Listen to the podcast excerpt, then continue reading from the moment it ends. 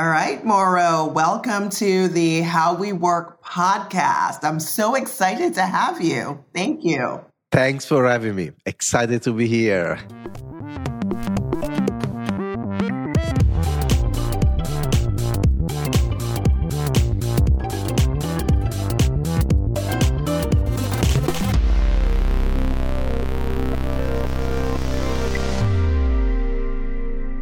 So our company name is Workhuman, and your new book is called The Human Side of Innovation. So clearly, we both care about human beings and people. So I think the best place to start today is to ask you to introduce yourself as a human. Who is Mauro, and how did you get to this place where you're so passionate about what you're passionate about? Well, who is Mauro? As you can hear from my accent, I'm Italian, living in New York City, and is a total surprise in my life because I am an Italian that grew up in Italy with parents that never took a plane, never traveled out of Italy. I learned English late uh, when I was 24 wow. because I studied French at school. And so the fact that today I find myself here in New York City working in an American company, this company is called PepsiCo. Many of the people listening to us probably are familiar with the name, is really unexpected in my yeah. life. And so this is one of the things that probably defined me. I am in a place that I would have never dreamed of when I started this journey in life. I'm a new father. I have a daughter that is nine months old that is filling my life and the one of my wife, Carlotta, with a lot of joy and light. And well, we'll talk about humans and, and I think kids, children in particular, we can learn so much from them. I'm a dreamer. And from the very beginning in my personal and professional path, I went after my dream. And it's been always like this. I never stopped dreaming.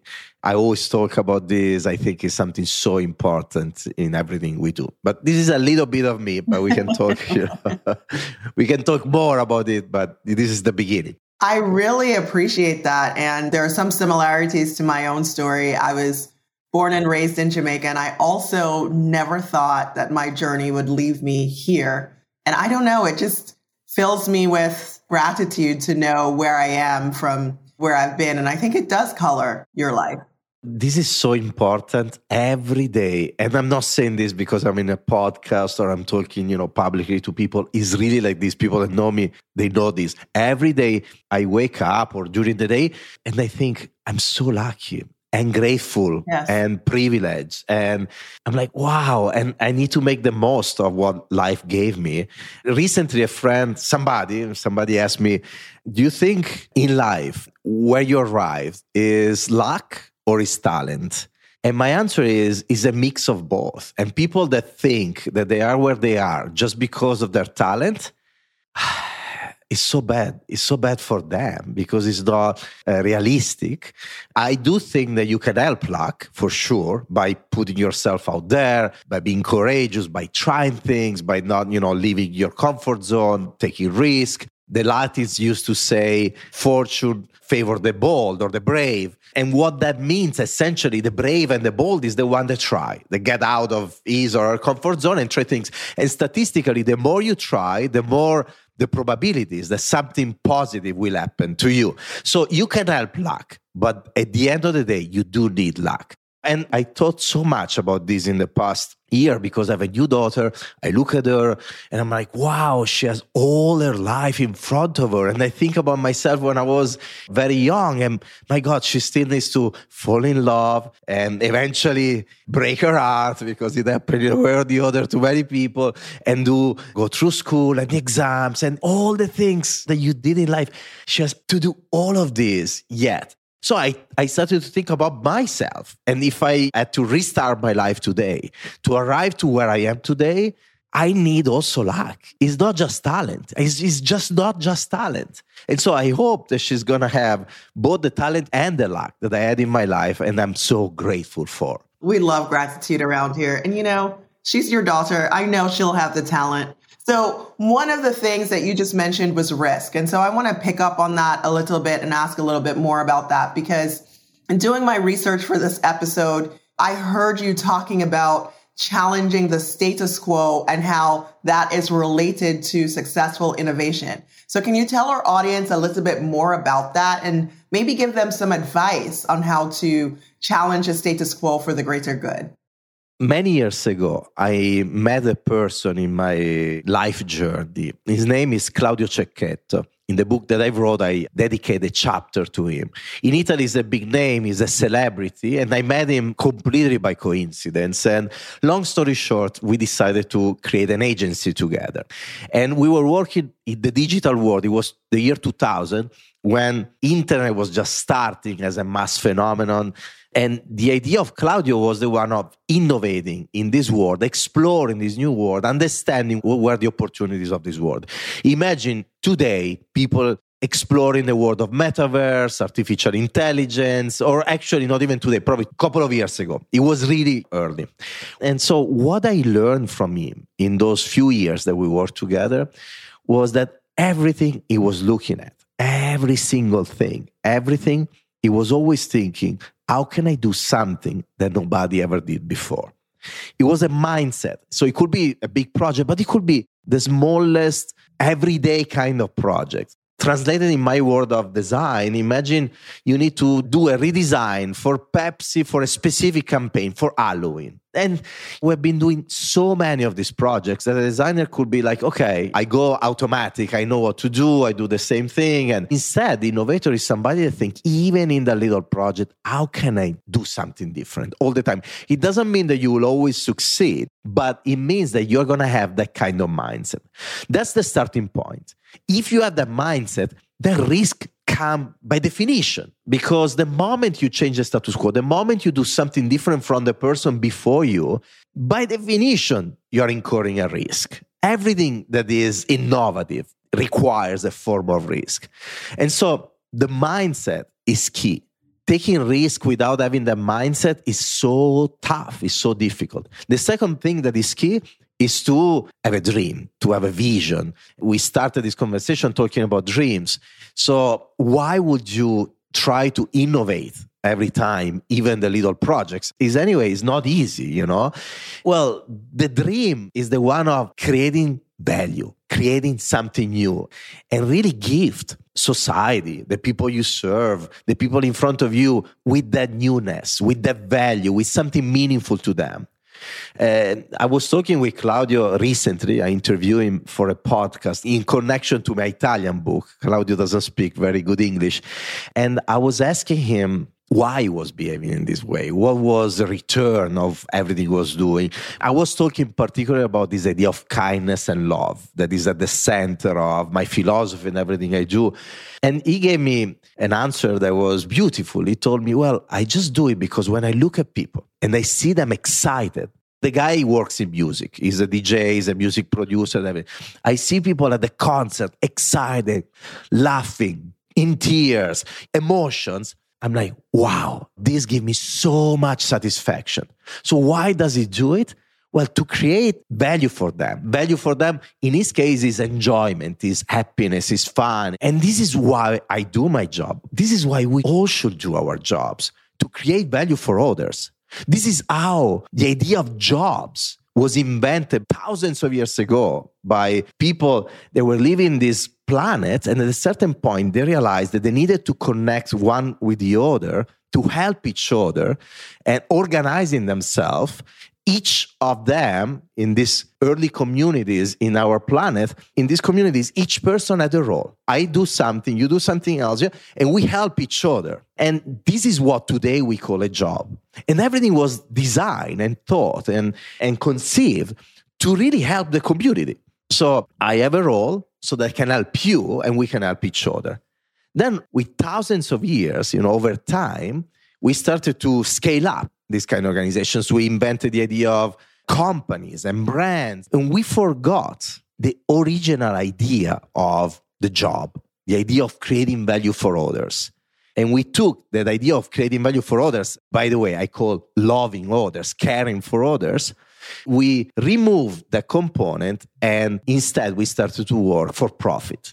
To generate profit. And by the way, the moment you start to be organized in big organizations, in big companies, and you have hundreds of thousands of people working for profit, if you forget the idea of generating value for people, if you generate services, products, brands that are mediocre, that are not that meaningful for people, but then you protect all of this with your barriers to entry, with the size of your business, mm-hmm. with the mm-hmm. scale of your organization, essentially you're generating profit for few people in that organization and you betray the original idea of creating value for the people you serve for the society for the planet for us as human beings. And the beauty and i will close you see i, I talk a lot but the beauty of the age we are living in the moment we are living in is that these things is changing. It needs to change. Not because somebody realized that it's not good. But because competition is changing, the competitive landscape is changing, those barriers to entry to protect products, brands, and services are crumbling down under the winds of globalization, new technologies, the digital world. And so either you create something valuable for people, meaningful for them, something extraordinary for them. If you don't do it in your industry, sooner or later, a startup, a new entrepreneur will arrive and we'll do it on your behalf.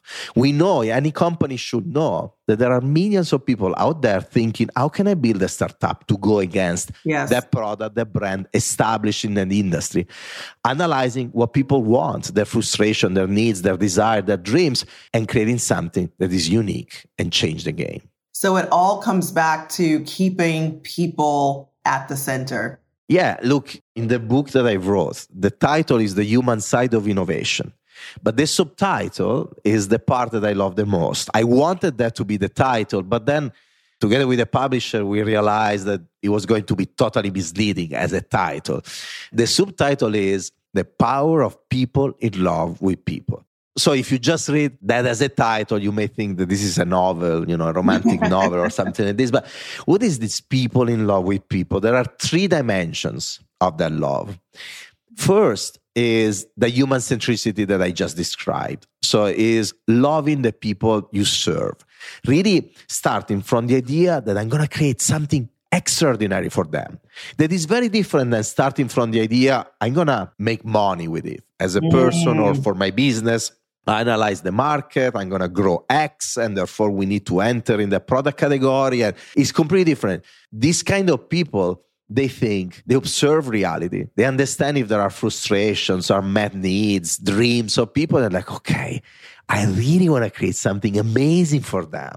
They get excited by the idea that that something amazing sooner or later could arrive to people and could really build value in their lives. This is the first form of love. The second one is the love for the people surrounding us. So essentially, translated in a company is the love for your colleagues, for your organization. And this that idea of caring about them and taking them with you and understanding that to succeed with your dream, with your idea, you need to work with others. And you want to do that having fun, enjoying it, feeling this sense of kindness and trust in the organization that, by the way, makes your life better. It's not just about the job, but is transcend the work dimension is about you and your life. And the third dimension of love is the love for what you do. And this is so important. If you don't love what you do, you're not going to take the risk. You're not going to find the courage and you're not going to find the resilience to go against all roadblocks and difficulties. And by the way, you're going to be miserable at work yes. in what you do. So if you don't like what you're doing, try to find something that instead give you satisfaction. And I understand, I'm not that naive. I understand that work is work. You need to have a revenue, you know, to feed your family. It's not always possible. But try once, a couple of times, try, and you may be surprised that actually by trying, you find your way and you find a way to feed your family and also do something that gives you satisfaction and is going to make you a happier person also at home with your family by the way I love that advice because I am similarly passionate about my job and I wish that for every human being. It changes your life.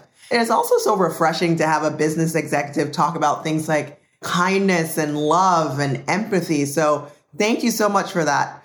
I want to stay on this theme of relationships and people, and I want to go back to Claudio. Because if I remember correctly, you refer to him as your mentor by osmosis. Yeah. And you talk about different types of mentorship. So, can you tell our listeners a little bit more about that?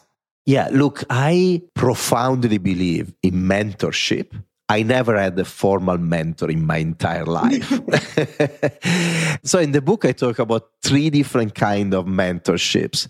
One is what I call the ideal meta mentor. Another one is the mentor by osmosis, and Claudio is the example, is the story that I share in the book. And then the third kind of mentorship is what I call the virtual mentor. So let's start with the ideal meta mentor. That is something that has been very useful for me in life. I'm going to share this idea with a story that I talk about also in the book. Many years ago, I was at the beginning of my journey in 3M. So I spent 10 years in PepsiCo as chief design officer of the company. 10 years earlier, I was entering the 3M, the multinational corporation 3M, as a design coordinator. And in 10 years, I became the chief design officer of the company, build design wow. from scratch inside the company, moving from Italy to the US. So, a beautiful journey. So, I entered this company, I was 27 with the role of managing design for the European business in the consumer office. That was one of the six businesses of the company. Now, it was a big role for a kid. You know, I was 27, I was not a, very experienced. And what I mean with big role is that that kind of role put me in contact with very senior people all the time. We're redesigning products and defining the strategy for those brands. And so here I am at the beginning of those years that I interact with these senior people. And I remember specifically there was a meeting where we talk about what to do with design. I finished the meeting, I write an email to all the people in the meeting telling them what to do, what is their task. Now, the problem was that I, I was a medium low level coordinator, not even manager in the company. And in that email, I started to give tasks to top executives. Dr. Pinna, you need to do this, and Dr. Nosa, you need to do that. And obviously, nobody answered to the email. And then a few days later, a kind soul, one of the person in the meeting, I met her and she coached me, she mentored me. She told me, look, everything you wrote is right. And it's great that you're thinking in that way. Essentially, you are the design expert. So it doesn't matter your level in the company, you are the expert. In your mind, you are a peer of those individuals and you are asking them to do certain things. That's all great. The problem is that you're not his peers in the in the organization of the company. So there is a message and it's good. Your message was good, but you need to change the tonality, the code that you use, the way you are delivering the message. And so that was a wonderful moment of learning. And by the way, this is something we should all do. We should have the courage to give feedback to people. This is so important. And too many people, they feel uncomfortable. Feedback is the most precious gift that you can give to people, even when the feedback is tough. Find a way to do it, do it in a kind way but give feedback. Giving feedback is actually kindness, and that is very different from being nice. Too many people try to be nice and they don't help others. Be kind and give feedback even when they're tough. But anyway, the story is another one. So after the moment, I was like, wow, yes, I made a mistake. In the moment you make the mistake, you're not aware of it. We're never aware of it. And so I needed some filter, some technique, some way to avoid that mistake in the future. So I came up with something very simple. Every time I was going to write an email after that day, I was going to think, and I did think, how would that senior executive write an email? All of a sudden, essentially, this simple technique help you change in perspective. And you maybe write something that makes perfect sense for you. But then if you think I'm receiving an email like this from that man or that woman, he or she will mm. never write something like this. It's a powerful filter. Now, you can apply the filter to anything else. And this is how I came up with this idea of the meta mentor. Essentially, in the book, I talk about 23 different characteristics that these amazing innovators, entrepreneurs, individuals that I call unicorns should have. From the ability to dream to the ability to make things happen from kindness to empathy, from resilience to curiosity, optimism, and so much more.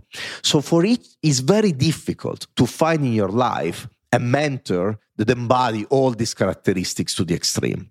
And especially if you live in a little town in the middle of China or Texas or Italy, is even more difficult because you don't get in touch with so many people of that caliber in, in your life.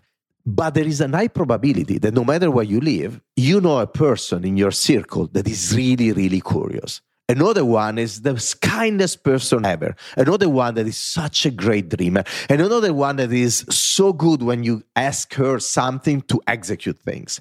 So every time every day when you have these characteristics and you're like okay i need to work on them i need to become kinder more optimistic more curious uh, you know able to think bigger i need to be more resilient in this moment think about the person for instance if I take a flight and I go all the way to Mumbai in India and arrive there in the evening and I'm tired, and the day after I have a meeting with my team and then I need to fly to another country, instead of just crashing on the bed and be like, oh my God, I'm exhausted, think about the super, super, super, super, super curious person that you know, the friend that you have. What she will do in a moment. She will stay in the room or she will go out to explore, even for a few hours, Mumbai, and get in touch with people and see how they behave, how they eat, how they work. So, this is an example you can build your own mentor by taking multiple people and extraordinary qualities you find in these people, all the way to the ability to write an email in the right way with the right seniority. I love that idea. And by the way, you can be inspired by thinking how they will behave. Often, even just that is so powerful. Or eventually, you can call them or write them an email or talk to them. How would you do? Eh, is a moment I'm so down, you know, it's so difficult this moment, and you know that the person is so positive and optimistic and resilient Stefan, what would you do in this moment? And so that's so powerful. And you can elect them. They don't need to know that they are your mentor. None of the people that I elected to be my meta mentor knew they were my mentors. So that's one example. I could go on hour and hours to talk about the other two, but in one sentence, the mentor by osmosis is somebody you are in touch with that doesn't know is your mentor, but somehow you are there ready to absorb as much by the interaction of this person. You proactively elect this person to be your mentor. The difference with a meta mentor is that this person embodies many characteristics you're in touch every day with him or her.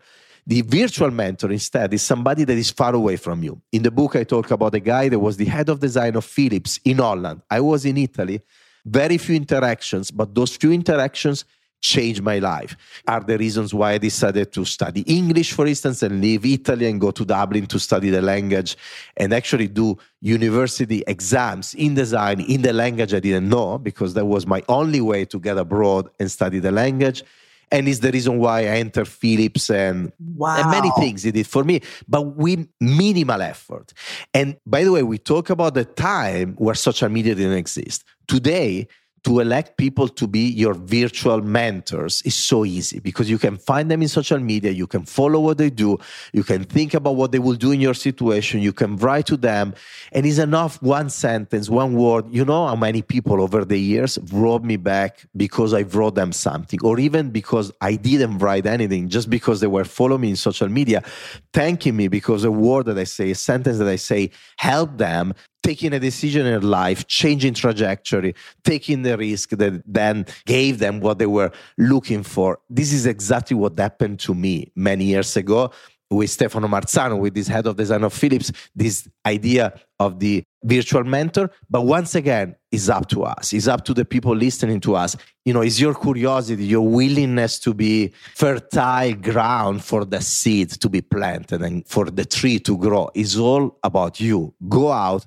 find your mentors. They don't even need to know, but they're out there. Just grab them and be inspired by them. I love that idea of finding inspiration from other people, different places, and looking for traits that you want to emulate, right? And then targeting people as a result of that. But I also know that you believe in being yourself. As I'm looking at you, Mauro, you're a pretty fashionable guy. so I want you to talk a little bit more about how do you stay authentic to yourself? How does the way you express yourself play into how you think about innovation? And then I want you to give our listeners some advice around how they show up at work. Yeah, look, this point is so important. I think one of the key traits of any innovator. By the way, when I say innovator, this applies to anything in our life. You don't need to be the inventor of the iPhone. You can innovate in your career path, changing job and growing and being happy. At the end, the goal is to be happy, by the way. We can talk more about this at the end.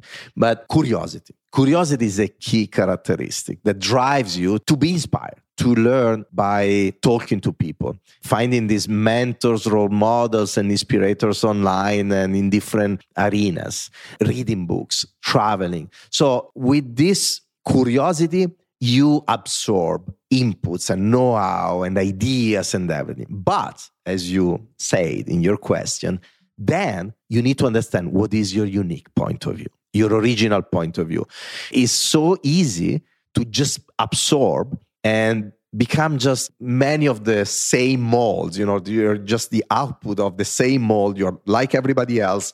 Instead, learning, studying, informing yourself is so, so important. But then you need to take all these ingredients and create your own recipe, have your own point of view in life. And what that means essentially is that the more you learn, the learning part is the first step. The second step is the reflection. So start to think about everything you learn.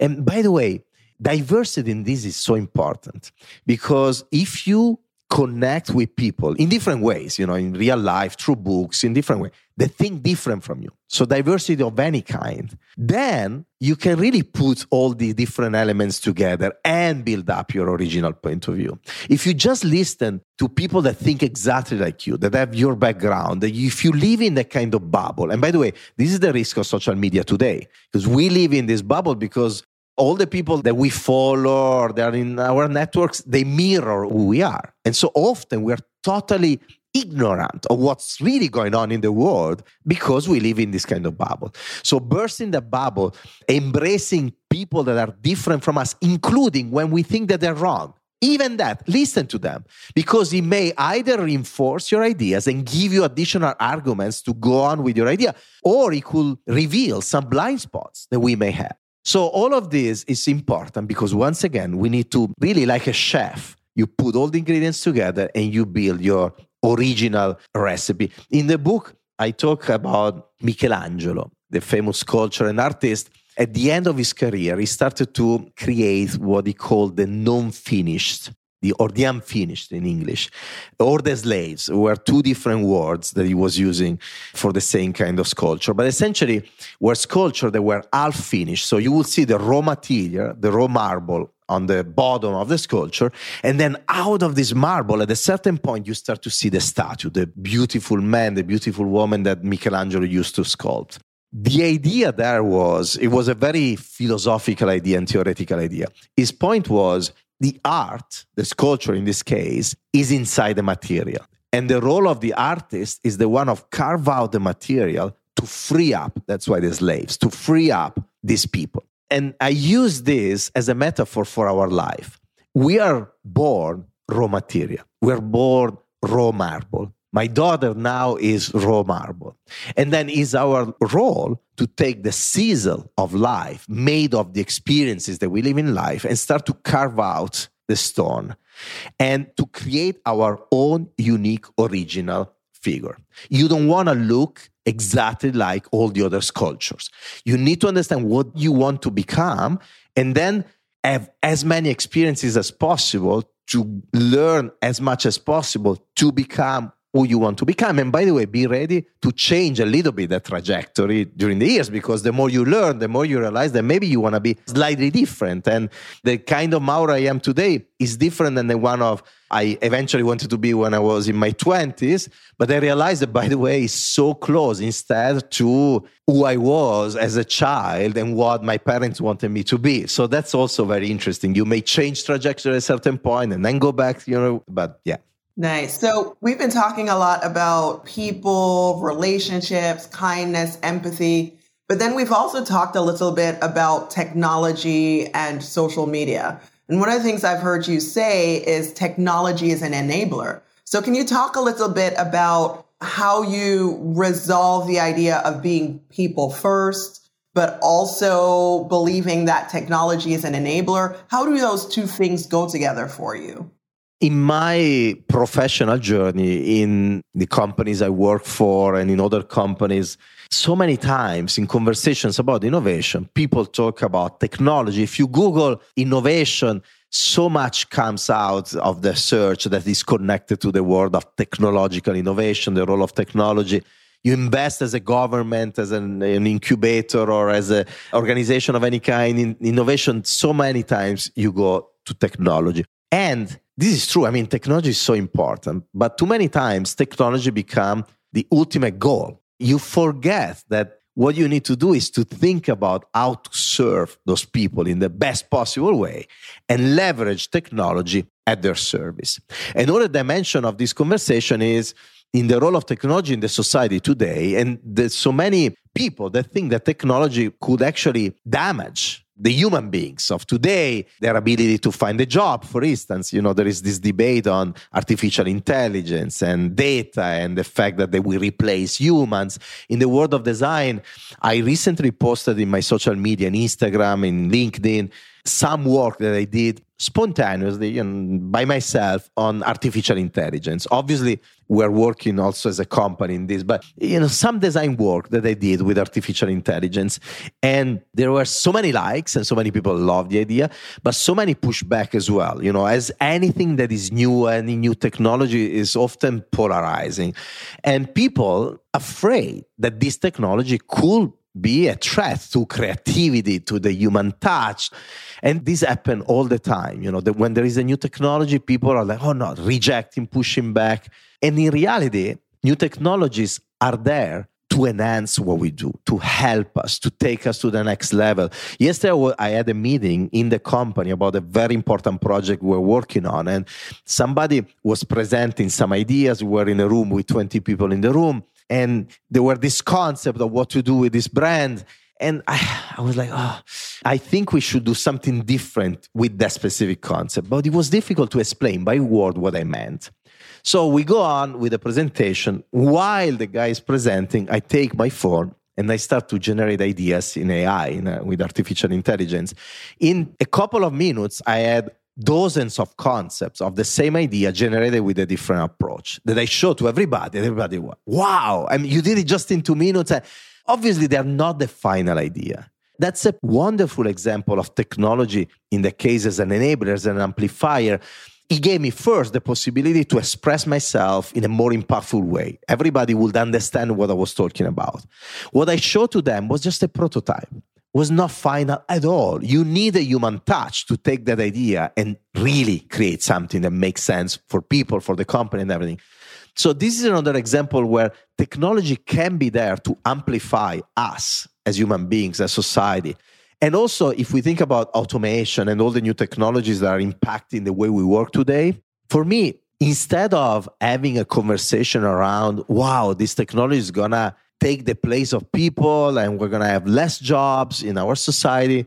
The conversation should be on well, if we increase the ability of companies of produce with less cost and therefore with less human beings that are replaced by more effective technologies and automation, well, we should rethink many things in the way we employ people in the numbers of days, for instance, that people work in a company. Is one of the reasons why many of these companies are testing the four days per week, or anyway, there are ways to give time back to people with flexible working and in I so many that. different ways. But we're exploring all of this because there is this general awareness that the productivity of these companies today is exponentially higher than the one that the same companies or the same industry had 100 years ago. So all this additional time should be also given back to people in a way or the other.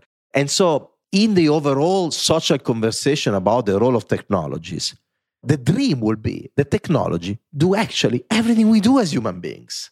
We don't need to work anymore. and we find a way to support our society with a different kind of organization. Then people will always, always have the need of expressing themselves by doing stuff because it's a key component of our needs in the Maslow pyramid. We do things, our jobs so many times defines us and give us an identity. It's so important. It's so important in the definition of our happiness. So I do want a society in 100 years where there is this idea of job, commitment, do an effort to create value for yourself, for others, is part of our happiness. Without that, it's so difficult to be happy. In the book, I close the book talking about how to design happiness. So it's so important.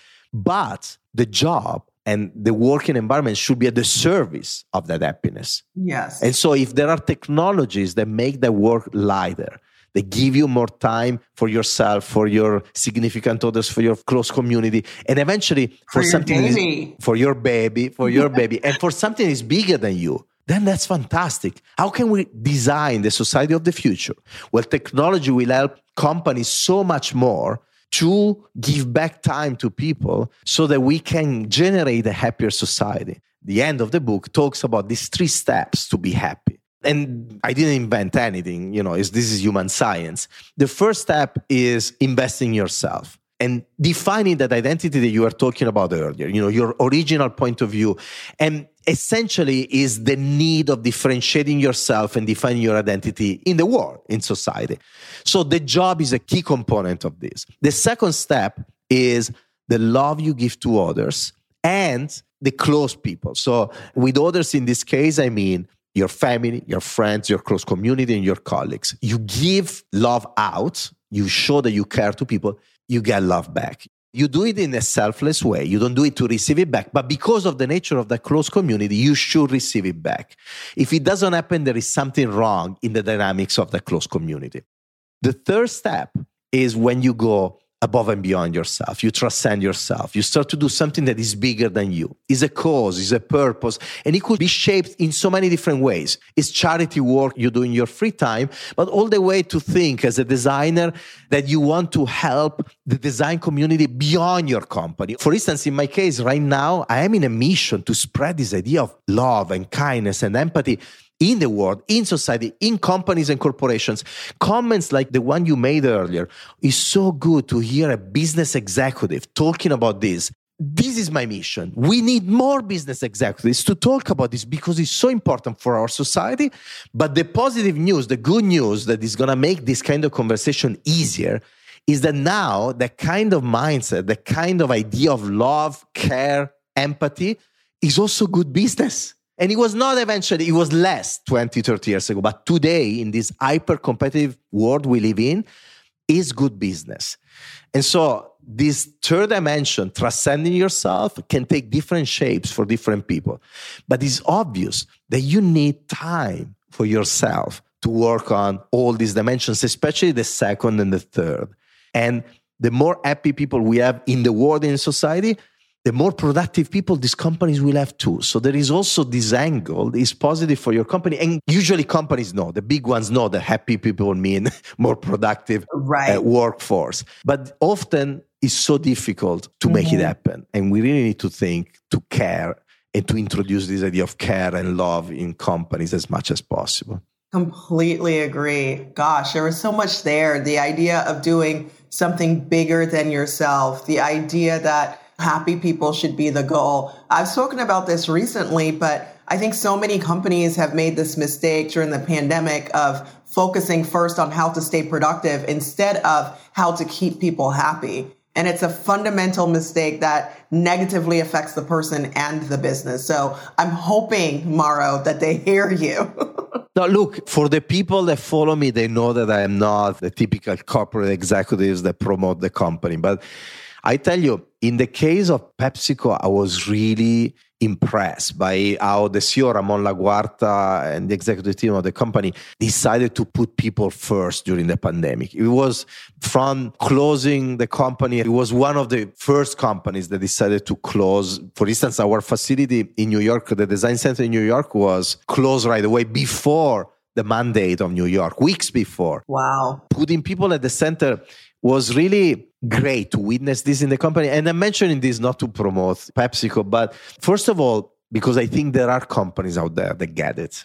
Second, because I witnessed then the impact on the employees. We monitor through surveys and a variety of other tools the satisfaction of the employees and the the level of happiness or if you want you know of enjoyment of this approach the fact that everybody felt that the company was very human in that moment, that the show was very human, that there was real care. No matter the complication, no matter the complexity, no matter the difficulties that the company was facing, taking certain decisions, wow i mean the impact on the loyalty of the people and the happiness level index inside the organization is very visible. And it's something everybody talks about. I mean you go in the company and everybody talks about the fact that the company was very human during covid. Yes we know that pepsico is a people first company. You're a Workhuman social recognition client and implemented during the midst of the pandemic because pepsico wanted to make sure that its people knew that they were valued. So we know and we love PepsiCo. All right, we've touched on multiple pieces of it in this interview, but is there anything else you'd like to tell our audience about the book before we sign off or anything else you'd like to promote? First of all, this book is a book about innovation, is a book about how to innovate in the business world, but at the end of the day is a book that if you do what is written in the book, somehow is going to generate happiness in your life, transcending the professional job dimension, the job. Is a book that I wrote actually thinking about my daughter before we conceived her. In fact, it's dedicated to her. In the Italian version, there was before she was born, it was dedicated to the people we will come, you know, after my family and oh, the people wow. will come thinking of her. But why I'm saying this, because in this journey, that is a professional journey, but it's a journey of life, you need to be aware of what is important to reach that happiness. And by the way, the message of the book is that also to be innovative for your companies and in the business you need to be aware of that. So, in the book, I talk about these 23 different characteristics of these innovators. I wish that somebody at school, from when I was a kid all the way to college, would have taught me the importance of these characteristics. I wish I had classes on the power of kindness and why kindness can drive productivity, for instance. Not just kindness because it's good for humanity, but it's also good for the business. The power of optimism and curiosity, resilience, and so on and so forth. So, if there is one value in this book, is that somehow it's going to expose people to these 23 characteristics that in my humble small experience made a difference. I am where I am today also because of these characteristics. And some of them are totally unexpected because actually in the business world often they tell you the opposite. They tell you that kindness is vulnerability, is a weakness, and you should be a tough, and you should be a little bit of a shark. I'm telling you that actually there are characteristics like kindness that made completely the difference for me. So in the book I talk about them with stories, you know, to take them to life in an engaging way. But mostly, again, thinking about the people listening to us today, awareness about those is really, really important. So, writing down all these characteristics and thinking, okay, I'm going to work on it and I'm going to better myself in all these dimensions because this is what innovators do. There is not the perfect innovator. There is not the perfect unicorn, as I call these people in the book. Your life is a never ending journey of learning and growing. And this is what innovators do until the very last day of their life they don't stop learning in all these different dimensions, becoming kinder and kinder, more optimistic, more resilient, more visionary, more respectful, all these different traits. But everything starts with being aware about what is important and avoiding also misconception about some of these traits that often are neglected or not shared in the right way. Well, thank you so much for your time today, Mauro. I really, really enjoyed this conversation. Thank you so much. Thank you. Thank you for having me. It's been a pleasure.